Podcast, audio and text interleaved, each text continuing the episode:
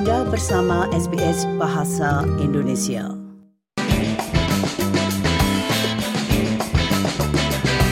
تعال ارقص معي حبيبي تعال ارقص معي حبيبي Di tahun 2023 yang baru saja berlalu, band asal Jakarta yang bernama Ali berhasil menjalani tur di Australia tidak hanya sekali, namun dua kali.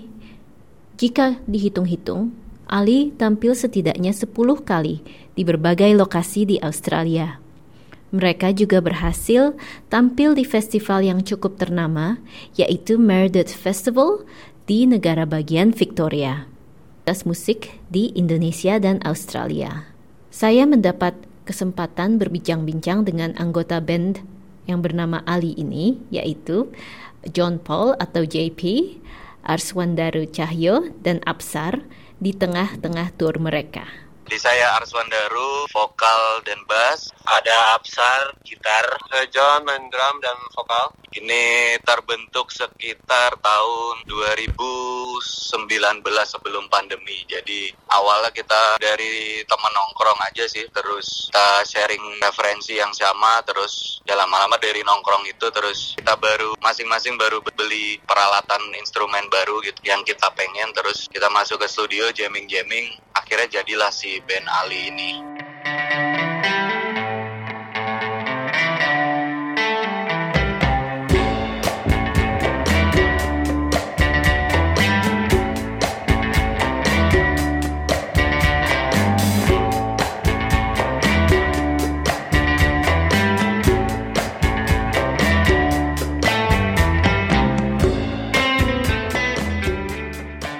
Musik Ali sering disebut-sebut sebagai paduan dari gaya musik Timur Tengah, Asia Tenggara, dan juga musik rock dikombinasikan dengan funk dan disco.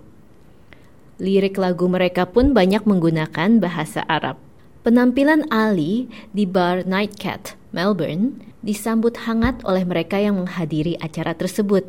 Tentunya di antara penonton ada banyak warga Indonesia di Australia yang mengobati rindu mereka akan menyaksikan musik Indonesia ditampilkan secara langsung. Namun, banyak juga penonton yang bukan orang Indonesia dan belum pernah mendengar tentang Ali, namun tetap menikmati musik mereka dan jadi ingin tahu lebih banyak tentang musik pop Indonesia. Halo, nama saya Danes. Nama gue Ratri. Malam ini uh, mau nonton apa atau sudah nonton apa? Baru mau nonton Ali. Sama mau nonton Ali juga malam ini. Pertama kali nonton Ali atau bagaimana? Pertama kali di Melbourne, iya. Ini pertama kali di mana-mana, pertama kali banget. Apa yang memicu kalian untuk berminat nonton Ali ini? Sebenarnya udah tahu dari lama dari Widow Fest, tapi baru denger-denger pas udah di sini, terus kepikirannya kalau ke sini boleh kali nonton ya gitu. Soalnya lumayan suka sama genre musiknya sih. Soalnya kalau buat band Indo ini kan lumayan jarang ya. Jadi fresh aja buat didengerin. Menurut James Young, yang membantu Ali dalam penyelenggaraan tur mereka di Australia, salah satu kunci keberhasilan tur band tersebut tentunya adalah musik mereka yang enak didengar. Namun, pertemanan yang dijalin selama beberapa tahun antar sesama musisi di Indonesia dan Australia juga merupakan faktor yang penting dalam terwujudnya rencana tur.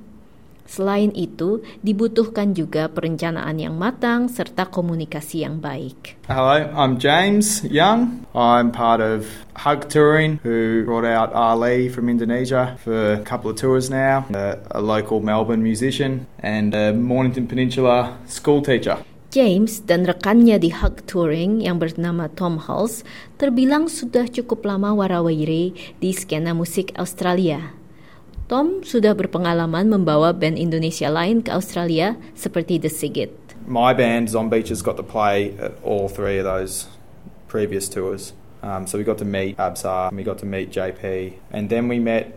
I met Daru.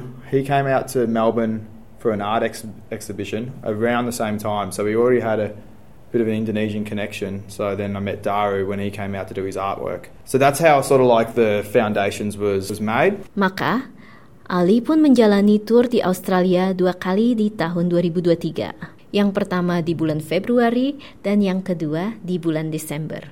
Where the first time I was February tour, I was sort of open for anything and just like didn't want to lose any opportunity, so I probably got cut a little bit. I think this second tour was the, the really the one that made a big impact. PBS and Triple R were really behind it. The hype was real. I felt like everyone was very excited that they were out again. James juga berharap sebaliknya, yaitu akan lebih banyak musisi Australia, terutama yang tergolong masih pemula dan independen, yang bisa melakukan tur di Indonesia. Menurut James, bergaul dan membangun jaringan dengan seniman Indonesia membantunya mengenal Indonesia secara lebih akrab, tidak sebatas pengetahuan formal yang didapatnya dari sekolah maupun media. Kini ia sering bolak-balik Indonesia, terutama Jakarta, karena senang dengan pergaulan skena musik di sana. It's given me a lot more of an insight into like the real Indonesia, I think, rather than like the touristic side or the surf. Dina Indra Safitri melaporkan dari Melbourne untuk SBS Indonesia. Anda ingin mendengar cerita-cerita seperti ini? Dengarkan di Apple Podcast, Google Podcast, Spotify, atau di mana pun Anda mendapatkan podcast Anda.